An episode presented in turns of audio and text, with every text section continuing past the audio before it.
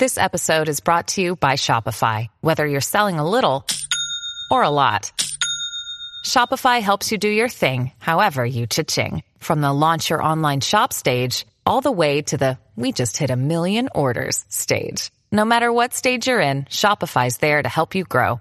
Sign up for a $1 per month trial period at shopify.com/special offer, all lowercase. That's shopify.com/special offer.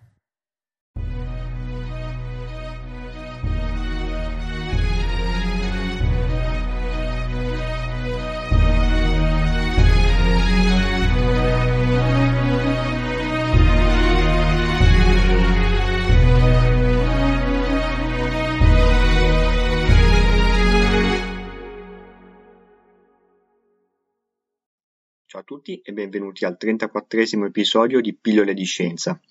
Oggi vorrei parlarvi dell'atomo. In particolare vedremo insieme la sua struttura e i principali scienziati che hanno contribuito a scoprirla. Cominciamo col dire qualcosa che sarà scontato ai più. Tutto è fatto di atomi. Noi, ma in particolare ogni nostra cellula, è composta da un agglomerato di atomi. L'atomo si può, unire ad altri formando delle strutture più complesse che si chiamano molecole. Quindi alcuni se ne stanno per i fatti propri, altri invece si uniscono. La molecola più famosa è quella dell'acqua, la famosa H2O, si indica in questo modo perché è formata da 2 atomi di idrogeno e 1 atomo di ossigeno. Infatti l'atomo di idrogeno si indica con H, mentre quello di ossigeno si indica con O. Più molecole insieme possono formare strutture più complesse che vanno a formare un po' tutti gli oggetti del mondo in cui viviamo, compresi noi stessi. Le molecole tendenzialmente sono molto piccole perché sono formate da pochi atomi e un singolo atomo ha una dimensione che va nell'ordine dei nanometri, cioè 1/1000 di metro per intenderci. In particolare, viste le dimensioni molto ridotte e numeri molto piccoli per rappresentarle, è stata pensata un'unità di misura apposta per gli atomi che si chiama angstrom. In questo modo si possono utilizzare numeri più comodi per fare poi i calcoli e le rappresentazioni. Esistono però delle molecole particolari, formate da tantissimi atomi che riescono a restare insieme. Queste si chiamano macromolecole. La più famosa è il diamante, che è formata, salvo pochissime impurità, da una struttura molto precisa di atomi di carbonio.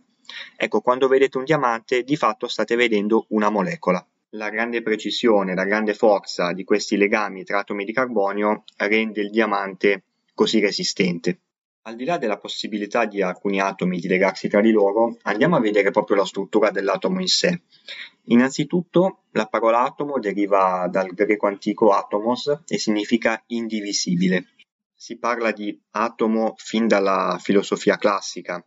Insomma, qualcuno aveva intuito che ci potesse essere un qualcosa di questo tipo come costituente primario della materia, ovviamente senza prove a supporto, perché all'epoca non c'erano i mezzi.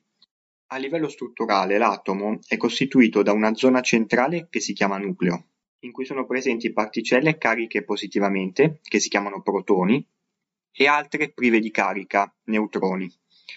Intorno al nucleo è presente una regione occupata da particelle di carica negativa, gli elettroni. Ogni atomo differisce dagli altri per il numero di protoni, neutroni ed elettroni. Quindi ciò che caratterizza l'atomo è proprio il numero di queste 3 particelle. Ogni atomo è elettricamente neutro, salvo poi i casi che vi spiego dopo.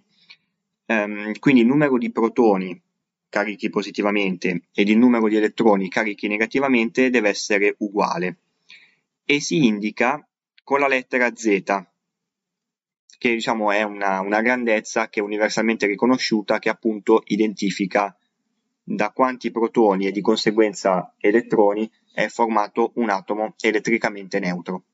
C'è un'altra grandezza molto importante che si indica con la lettera A, che viene chiamata numero di massa, che dice semplicemente quant'è la somma dei protoni e dei neutroni. Questo è molto interessante perché dal numero di massa vengono di fatto esclusi gli elettroni, perché a livello di grandezza, proprio di massa in sé, sono molto più piccoli delle altre particelle. Quindi possono esistere in natura, perché no in laboratorio, diversi atomi in cui il numero atomico è lo stesso, ma cambia invece il numero di massa, quindi hanno la stessa Z ma diversa A. Questi atomi vengono chiamati isotopi. Il caso più famoso è quello dell'idrogeno. L'idrogeno propriamente detto non ha neutroni nel nucleo, quindi è il nucleo formato soltanto da un protone, è l'atomo più semplice, è quello più diffuso nell'universo, costituente anche in gran parte del Sole, per intenderci. Ci sono però anche atomi di idrogeno che hanno il nucleo con un protone e un neutrone, in questo caso quest'atomo viene denominato deuterio.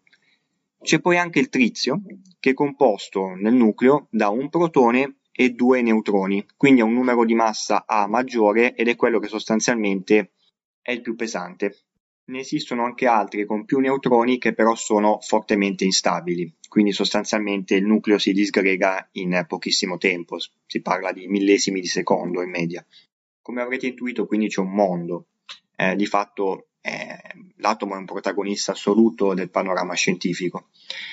Prima ho detto che atomo deriva da atomos, cioè indivisibile. Questo però non è del tutto vero. Gli atomi sono elettricamente neutri, ma ci sono delle circostanze in cui anche questo non è vero, cioè alcuni atomi possono perdere degli elettroni. Perdendo degli elettroni, quindi, acquisiscono una carica positiva, diventano ioni. Questo fa sì che la carica elettrica complessiva di quest'atomo non sia più neutra. Ad esempio, l'idrogeno, composto da un protone e da un elettrone, qualora questo perdesse il suo unico elettrone, diventerebbe uno ione positivo di idrogeno. Si badi bene, positivo e negativo sono convenzioni, si potrebbero identificare come Giovanna e Mario, sono semplicemente due modi per identificare due cariche elettriche opposte, quindi gli elettroni vengono identificati col negativo mentre i protoni col positivo. Questo funziona ovviamente parlando di atomi come di elettrotecnica, come di qualunque altra cosa che abbia a che fare con l'elettricità. Ci sono però dei casi, ahimè, più catastrofici in cui anche il nucleo atomico si può dividere. È il caso ad esempio delle bombe atomiche a fissione nucleare, in cui appunto l'energia viene sprigionata dalla separazione dei nuclei atomici.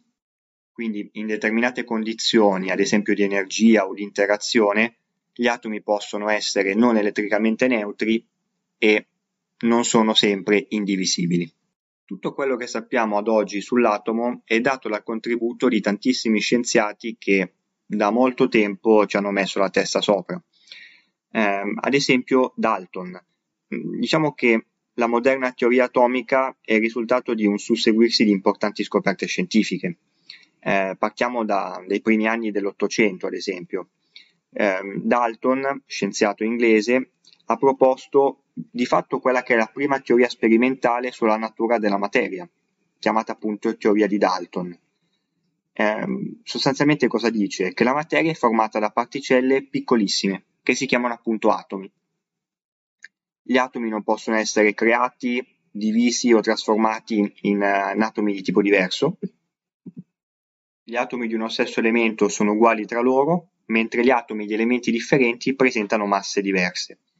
Come abbiamo visto nel caso degli isotopi, possono esistere ad esempio atomi di idrogeno con masse diverse, quindi poi si è scoperto successivamente che questo non è del tutto vero.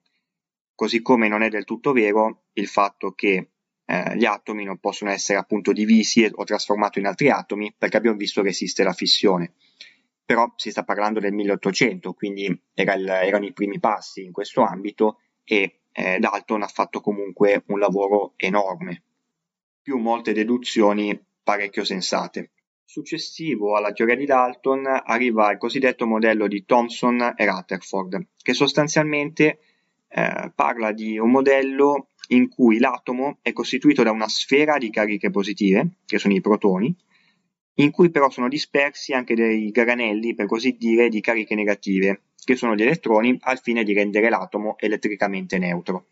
Successivamente Rutherford rettificò parzialmente questa teoria e parlò di un nucleo più piccolo e più denso rispetto, diciamo, alla sfera di cui parlava prima, avvicinandosi di fatto alla verità. Nel Novecento arrivò Niels Bohr, che propose un modello che a tutt'oggi è molto considerato, in cui sostanzialmente gli elettroni descrivono delle orbite circolari, dette anche stazionarie, intorno al nucleo. Quindi ad ogni orbita corrisponde un diverso livello energetico ben definito. Sostanzialmente dovete immaginarvi una struttura molto in piccolo, simile a quella di un pianeta che orbita intorno al Sole. La grande, innovazione, o meglio il concetto innovativo proposto da Bohr, riguarda questi stati energetici in cui si trovano gli elettroni. Cioè dice che un elettrone sostanzialmente non può trovarsi ovunque intorno a un nucleo atomico, come ad esempio pensava Thomson e Rutherford nel modello con i granelli, ma si possono trovare soltanto in determinate posizioni che corrispondono a determinati livelli energetici. Lo spostamento eventuale di uno o più elettroni da uno stato energetico ad un altro, che corrisponde quindi a diverse orbite, comporta delle conseguenze appunto dal punto di vista energetico. Successivamente Sommerfeld raffinò il modello di Bohr introducendo oltre ad orbite circolari anche orbite ellittiche, proprio come quelle dei pianeti intorno al Sole.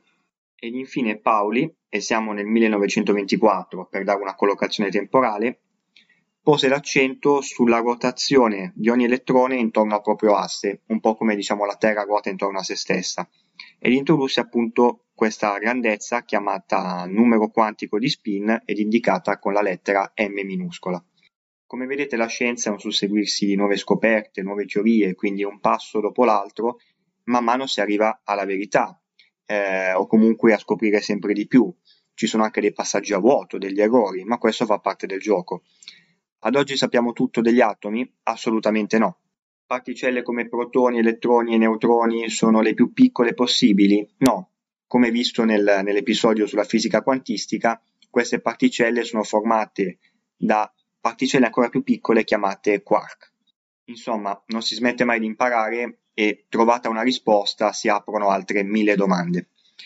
Bene, anche questo episodio di Pillole di Scienza termina qui e vi aspetto come sempre numerosi per il prossimo. Ciao e a presto!